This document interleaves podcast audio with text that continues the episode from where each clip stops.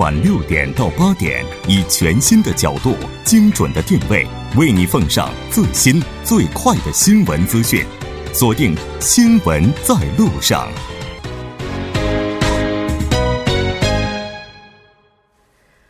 好的，欢迎回来，这里是正在为您直播的调频一零点三 TBS EFM 新闻在路上。稍后是广告时间，广告过后马上回来。好的，欢迎回来。那接下来继续为您带来我们今天新闻放大镜的第二部分，和来自韩国外国语大学经营学院的肖树峰教授，以及来自泰康乐律师事务所的黄平平律师一起来讨论虚拟货币监管政策这一话题。节目也期待您的参与，您可以发送短信到井号幺零幺三，通信费用每条为五十韩元。另外，您也可以在 YouTube 上搜索 TBS EFM，在收听 Live Streaming 的同时点击对话窗参与互动。那刚才呢，在半点之前啊，肖教授也是提到了关于韩国关闭虚拟货币交易平台您的一些看法。其实刚才在休息的时间，肖教授也提到了，您是坚决的支持。推动关闭，对吧？对，但是在韩国现实情况下，有二百万人参与这个比特币这个虚拟币的交易，但是想要根据韩国这种目前情况想完全关闭的话，这应该阻力是很大的。现在目前就是说有二十万人请愿反对这个关闭，嗯，这个交交易所。但是韩国政府至少目前采取了一刚才说实名制啊，从本月一月三十号开始进行实名制啊，还有其他的一些啊，对这个交易所。啊，要征纳百分之二十四点二的这种啊，叫法人税和地方税，像这种税务都是其实在监管这种啊他们的交易。但是，但是目前这个比特币它其实说它是它有上限的，两两千一百万个，它是有上限，个数是有上限的，它不是无无限这个发行的，所以它这个。呃，不具有固定的价值，都是大家在炒。这能能否充当一种支付手段，也受到一些质疑，很容易被用作这种黑客呀、那个攻击啊，有些洗钱、偷税这些非法的用途。所以说，它具有这种缺乏稳定性和这个典型的投机性。但是韩国政府目前啊，在可能是会。进一步监管完全关闭的可能也是因为阻力问题各方面的考虑不会那么啊一刀切，但是在监管方面可能会进一步加强对这个比特币还这个这个这些虚拟货币交易市场的监管。嗯，那中国当时的话可以说是积极的去推动关闭比特币交易的平台。我记得那个时候的话，对于投资者来说啊，应该也是损失非常的大。那在韩国的话，如果真的关闭了这个平台，那对于投资者来说，这笔投资的钱，就他该怎么去处理呢？嗯，首先呢，其实因为比特币包括其他的非比特币的虚拟货币的话，它都是全世界范围了，所以我们说一个国家去监管国内的市场，但是很难控制别国的市场。那在那如果比如说举个例子，中国关闭的时候，那它的比它就可以把那个比就是比特币放回自己的比特币钱包，然后在其他国家的市场进行交易。嗯，然后当时中国的做法基本上是两种，一种就是提供提现的服务，换成人民币法币；一个就是把它放入自己的比特币钱包，然后交给。比特币的那个就是他们又设立在海外的这种网站进行托管，就有好几种方法。那基本上从目前的案例来看呢，没有巨大的损失。当然会有一些不规范的交易所，那它的那个就是有一些客户的损失是有的。嗯嗯，也就是说，当时中国在处理这一起关闭事件的时候。损失特别惨重的个人，包括企业的话，还是比较少的。对，其实其实总的来说，因为它并它关闭，它会给一定的时间，嗯，去让客户去做一个选择，是提现呢，还是说放在比特币钱包里面？嗯，它只是说，因为禁止的是比特币和中国法币之间的交易，嗯，就是不能兑换了。那实际上在这种情况下，并不是让你的这笔钱比特币变成了一个废纸。对的，嗯，因为它比特币交易是一个全球性的，所以可能你这个市场关闭了，它可以啊到韩国或者到这目前一些一些可以进行交易的市场进行转移。另外呢，它可能进行提现。目前可韩国只是说零二零一七年这个下半年这么火热，也不排除海外的一些资金进入到韩国比特币交易市场，这也是韩国政府比较担忧的问题。是的，还有一个就是我想补充一下，那个就是关于。那个废除交易所的问题，那因为其实韩国这边的话是由法务部这边提出说要废关闭交易所，那很有可能就是政府会提出一个立提案，这个提案的话最快也会在今年的六七月份。那提出了提案以后呢，就说关闭交易所的一个提案，这个法案出来了之后呢，国会这边要通过，但是国会里面的问题是什么？国会里面其实有很多人是赞成。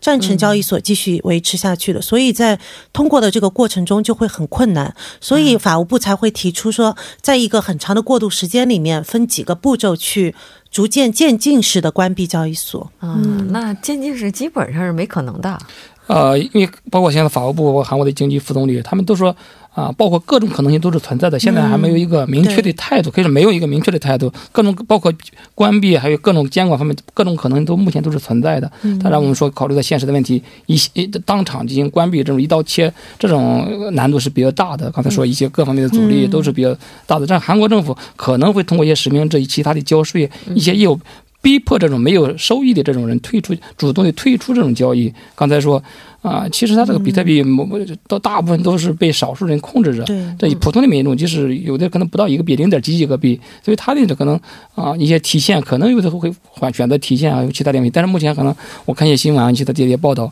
说一些民众提现的问题，现在遭遇到很多的困难。嗯啊，但是比如说现在要提现，不是说马上就能提出来的，可能会延期提现，也可能。所以这个方面如何也有可能未来也有可能会出现一些法律性的问题。比如说想提现，但是交易所现在现金支付不了，这个法律问题。而且因为也没有一个保险的对对模式，还有一点就是说，现在因为如果真的征税的话，那其实不排除税交易所会把这个税收的负担转嫁到投资人。那通过这种转嫁的话，那其实就像刚才教授提到的，小规模这种投资人，他自然而然就被这个市场淘汰掉了。嗯，就这么看来的话，如果循序循序渐进的去推进的话，可以说这个法案能够真正实行的可能性还是非常大的哈。那但是不管怎么样，一七年中国是关闭了交易所。那当时这个关闭对韩国来讲会不会有一些启发呢？其实中国的这个关闭对韩国可以说是有很直接的一个影响，对政府的举措。嗯，因为在呃去年中秋节前一天，政府的那个官方报道里面就最后一句话就提到说，中国也是这样做的，美国也是这样做的，我们也要这样做。那其实就是因为在九月份的时候，中国。把 ICU 也禁止了，交易所也关闭了。那这种让韩国政府，因为其实这有一个问题，就比特币或者虚拟货币是个非常新的事物，包括区块链它后面的技术。那政府不一定很了解这个技术，也不了解这个到底它是一个过渡物呢，还是一个真的有价值的一个东西。在这种情况下，可能政府为了一个比较安全的。考虑会采取相对保守的一种做法，这个其实也是中国政府的一个立场。那韩国政府相对的也会很大的去参考这个立场。嗯，其实慢慢的逼退这些比较小的投资者哈，其实反而对他们是一种保护了。因为每一次政府出台什么政策的时候，可能比特币的价格都会有比较大幅度的一个。波动，比如说降百分之二十三十这样的情况也是出现过的。对，目前就是降了百分之二十三十。嗯，对。那韩国银行的总裁也是表示说，要对虚拟货币进行严打，就主张虚拟货币它是不具备货币属性的。那肖教授，您是怎么看待的？对，比特币上是数字币，它的一个目前在一个小的范围之内，它进行这些这些玩家之间，它可以做这一种作为一种数字币，可以目前可以可能使用作为使用。但是比特币这些这些数字币。它接触的范围目前还是有限的，毕竟它这些玩家之间一些啊，可以说有限的范围之内进行交易，它不能作为一个货币在目前的市场上就是个进行公开的这种流通，所以它并目前说并不具备这个真正意义上的这种法定这个货币功能。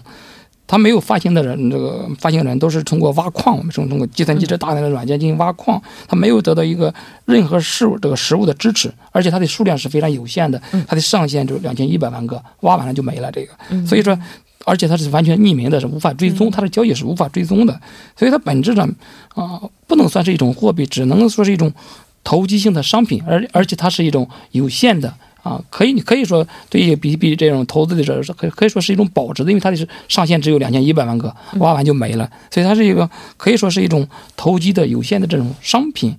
它的当然它的交易存在巨大的风险性。嗯，其实我觉得关于这个投资和投机这个问题哈，那当然如果它收益比较大的话，大家就会想它可能是一种投机的产品。但是投机和投资的话，它可能也是存在着一定的差异。比如说，如果您所使用的这笔款项占到您个人总资产的一半以上，甚至是可能是所有的这些收入、所有的这个个人的财产的话，那这个。基本上我们可以把它定性为投机。那如果要只是个人作为理财当中的一部分，我们只是把它作为这样的一种形式去去这个进入这个市场的话，其实我觉得这也是可以理解的。很多政府最怕的就是说，这种投机的行为多了，未来如果一旦价格波动比较大的话，可能会给整个社会稳定都带来影响。政府比较担心的是，在这种投这种投资的泡沫当中，嗯，然后倾家荡产，对，用全家的身本，就是全部身家去。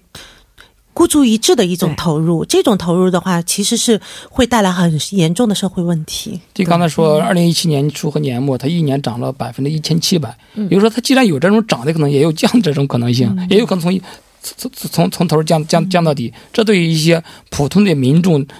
期待这种赚快钱的这种民众来说，那就是一个灾难。可以说，对对。而且，其实前一段时间我们在节目当中也提到过，说说这个价格波动的幅度特别大哈，跌的也很厉害，但是发现投资者比以前多了。嗯，就是当这种价格波动特别大的时候，反而进入这个市场的人也会变多。就大家这种心理，或者说这个整个情况，也是让人觉得挺怎么讲，就挺他替他们捏把汗的。那我们也了解到啊，有一位教授。大学的开斯特的有一位教授说，监管是要谨慎的，因为技术的兴起肯定会产生一些泡沫，两者是共生的。早先像这个互联网时代，如果没有技术泡沫的话，可能也不会有我们现在就了解的这些全球性的互联网大企业，对吧？那我不知道这个黄黄这个黄律师，您是怎么样看待的？嗯，我觉得随着虚拟货币的这样进入一个，呃，我们认为它有投机的。嫌疑的这样一个境界的话，它其实慢慢的和区块链已经剥离开了，就是各自发展了。之前他们是捆绑在一起的，区块链作为背后的技术。那现在的话，虚拟货币已经在自己的路上渐行渐远，区块链呢有了自己的独立的发展的空间。所以现在对虚拟货币的管制，并不能说以后。区块链会受到虚拟货币管制的影响，它会有它自己的发展的空间。而区块链虽然现在并没有作为韩国的第四次产业革命中的一个关键词，但是它是这些所有的人工智能、大数据事物那个就是 IOT 这些后面的一个基础的一个技术。那所以说，其实区块链技术本身，我认为不会受虚拟货币的管制的影响。嗯，肖教授，你有补充吗？对它这个区块链技术，其实其实各个国家都在这鼓励发展这个区块链技术。我们有这些很多，大部分都把它当第四次产业革命的一种关键的核心的技术。它它可能改变一些啊，越来越全新的发展模式。但是比特币当中，它之所以总是很很多人把它和这个区块链技术连的，只是它因为比特币它发展的技术，它它的基基基础就是这种区域块技术。它不能说比特币是基于的基这个区域区区域块技术，现在对别进行监管就是否定了这种区区域块技术，这是二这是两者是是是矛盾的。因为一方面对比特币进行监管，这是一方面；另外鼓励发展基于这个发展这个对这个比特币基于这种技术进行鼓励是另一个方面。也就是说，一种技术它被呃。混淆，就我们说可以，他对一些比较风险性的一些行为利用了，但这这不能说否定这种技术它本身，那可以，它如果对被好好的利用的话，它是一种非常那个目前关键的一种新新技术，它二者不是不冲突的，可以说是。而且在那个去年十二月二十八号，就是韩国的那个国务调整室发表的一个官方报道里面的最后一句话是：政府将坚决应对虚拟货币的投机行为，但是也将持续寻求区块链基础技术的发展。也就是说，我们不能把这两者捆绑，就认为虚拟货币它就等于是区块链技术。是的，嗯。那我们也不能认为说对区块对这个虚拟货币进行监管就是限制区块链技术的发展。而且反而现在就是从中国最近的动向来看，它九月份关闭了那个交易所的行为以后，反而区块链得到了蓬勃的发展。因为为什么各个各个地方政府都现在在给予区块链技术发展的企业、中小企业提供很多税收方面的优惠和办公司的优惠？然后现在在截止一月份中旬。上市公司当中有三十多家公司都是有区块链相关的技术出来的。嗯，那么区块链现在得到了从中央到地方政府这边的大力的支持。嗯，对，包括美国，它也是现在都在打击这种假借区块链技术啊，这种知名来进行一些非法交易的这种行为，美包括美国这些网站这一一些交易都在打击这种，就假借着发展区块链技术进行其他的一些非法这种行为，这都在都在打击。所以说，现在呢，目前对这种啊虚拟币进行监管，让它保持一种健康的发展，控制这种风险，也是有利于这个区块链技术未来的一个发展，健康的发展也是。对，而且中国国内有就是在币圈有一就不是币圈了，是在区块链圈有一句话叫做，其实期待政府的监管，因为良币。驱除恶弊，对，才有真的发展。是的，没错。但如果我们接下来对它的监管放松的话，也有可能会出现相反的情况，就恶弊驱除了良币，是吧？嗯。那像这个中国关闭虚虚拟交易平台之后，刚才呢黄律师也提到了，说这个区块链技术反而得到了一个更快的发展。那除此之外呢，韩国政府说，这个在二十二号，也就是昨天的时候说。将会向韩国虚拟货币交易平台收税。嗯，其实这个税的话，刚才黄律师也提到了，是百分之二十多，二十二加上二点二的地方税。对，他对交易所进行收税百分之二十二，而是法人税，就是企业企业交的法，这交易所需要交的法人税。而且另外百分之二十在百分之十的话，也是百分之二点二需要是地方税，要全加起来，他要交这个交易所要交的税达到了百分之二十四点二。嗯，百分之二十的法人税加上百分之二点二的地方税，就全他要负担的税有两种税。加起来其实要达到百分之二十四点二，接近这个四分之一，所以这个税还是比较高的。那这个消息传出之后，这些包括这些比特币啊，这些还有这些虚拟币在内的这些货，所有的数字币全线下跌，它的价格也是也受到了很大的，对他们也是一个很大的利空。嗯，所以说这尤其比特币交易价格下降了大约百分之十，所以说韩国政府对比特币这些交易平台。征收这种所得税，这种行动如果付诸实施，刚才说三月份有可能实施，四月份，不管在三月份肯定有有所行动。如果真的付诸实施的，这可能会进一步啊，这个压低这个虚拟币交易的这种价价格。而且它是针对企业的收入是达到两百亿韩元，那其实就是那几个主料主流大所，那主流大所的客户是最多的，所以。整体来说，韩国群众受到的影响也会很大的。以后，嗯，其实我个人觉得啊，这个比特币的话，跟一般的这个股票啊，它怎么讲？就是我当然这个想法不知道对不对啊？可能很多收音机前的炒比特币的朋友们可能会鄙视我。我觉得这个世界上少掉了比特币。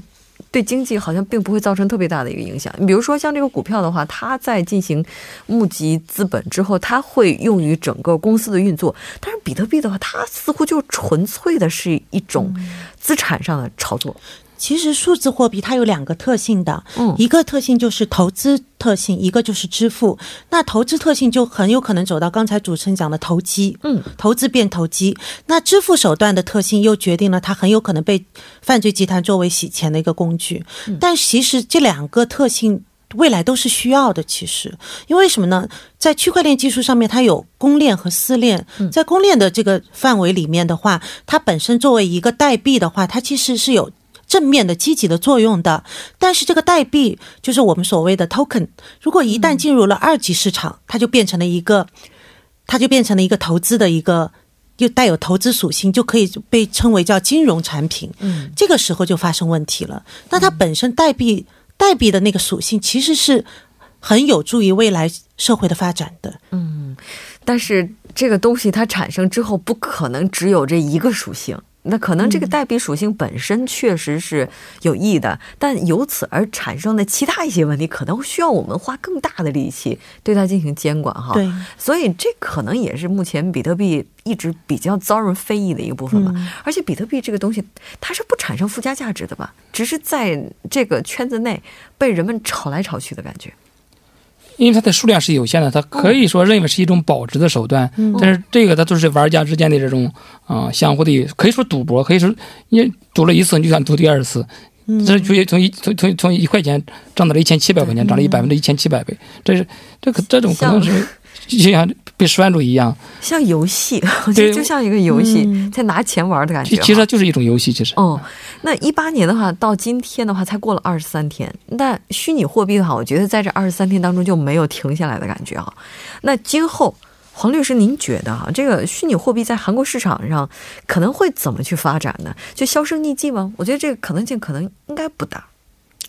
我觉得这个很重要的一点就是看各个国家的政府的。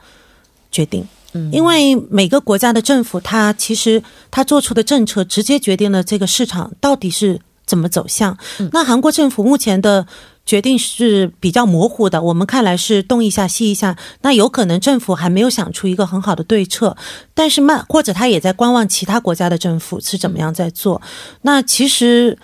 短期之内要一刀切的做法，其实在韩国我认为是比较难实现的。为什么呢？因为可以举个例子，我用我自己的钱去买了一个比特币，那如果说这是非法的，其实很难。从法律上来讲，没有这样的法律说，我用自己钱包里的钱去买比特币，这个行为是非法的，那这个交易是非法的。它没有这样一个法律基础的话，其实因为韩国它是一切是由法律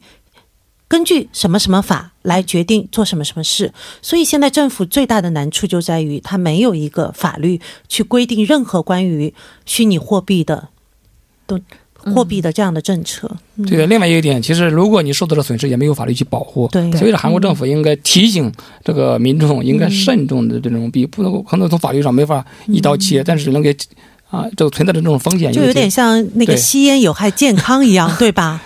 哦，你用自己的钱去买的烟，我不能禁止你买，但是我可以在上面写广告说吸烟有害健康，然后再顺便。这个再提高那个生产烟的企业的税，然后再多指定一些禁烟区，可能 可能这也是一个方法。但是不管怎么样，二零一八年炒比特币我们可能进不了，但是还是希望大家注意安全哈。好的，非常感谢两位嘉宾做客直播间带来这一期节目，我们下期再见。好，谢谢听众朋友，下次再见。稍后来关注一下这一时段的路况、交通以及天气信息。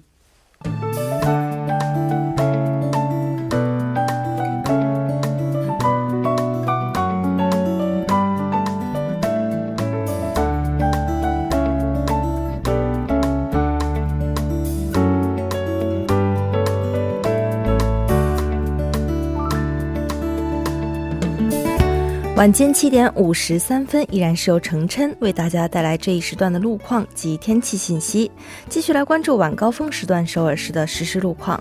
在千户，第一条消息呢，来自奥林匹克大路河南方向，奥林匹克大桥至千户大桥，在这一路段的四车道上呢，有车辆发生故障，被迫暂时停滞在其所驶车道上。受其影响呢，目前四车道暂时无法通行，还望后续车辆参考相应路段提前变道行驶。下一则路况来自内部循环路圣水高速公路连接口方向，红志门至隧道出口这一路段，受故障车。辆的影响呢，目前一车道正在进行交通临时管制，暂时无法通行，并且一直到洪恩交叉路为止呢，路面的拥堵状况十分严重，还望途经的车主们参考相应路段，小心驾驶。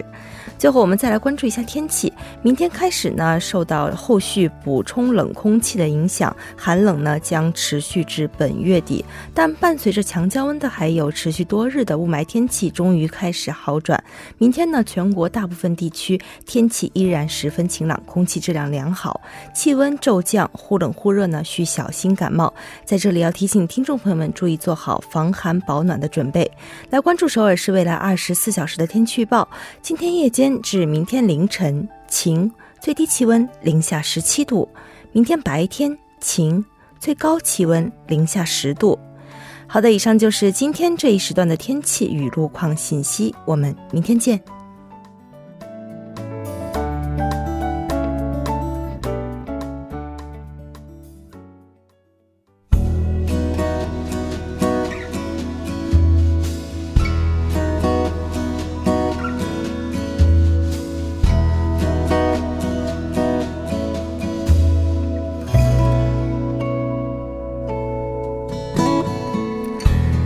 好的，到这里，我们今天新闻在路上两小时的节目马上就要接近尾声了。最后，依然为您送上我们今天的结束新闻。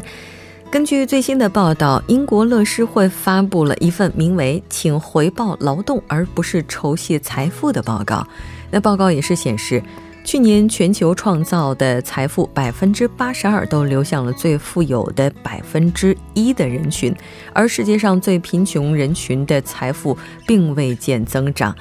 报告还称呢，全球最富有的四十二个人所掌握的财富，相当于全球最贫困的三十七亿人所拥有的财富总和。那也就是每十个亿万富翁当中有九个是男性，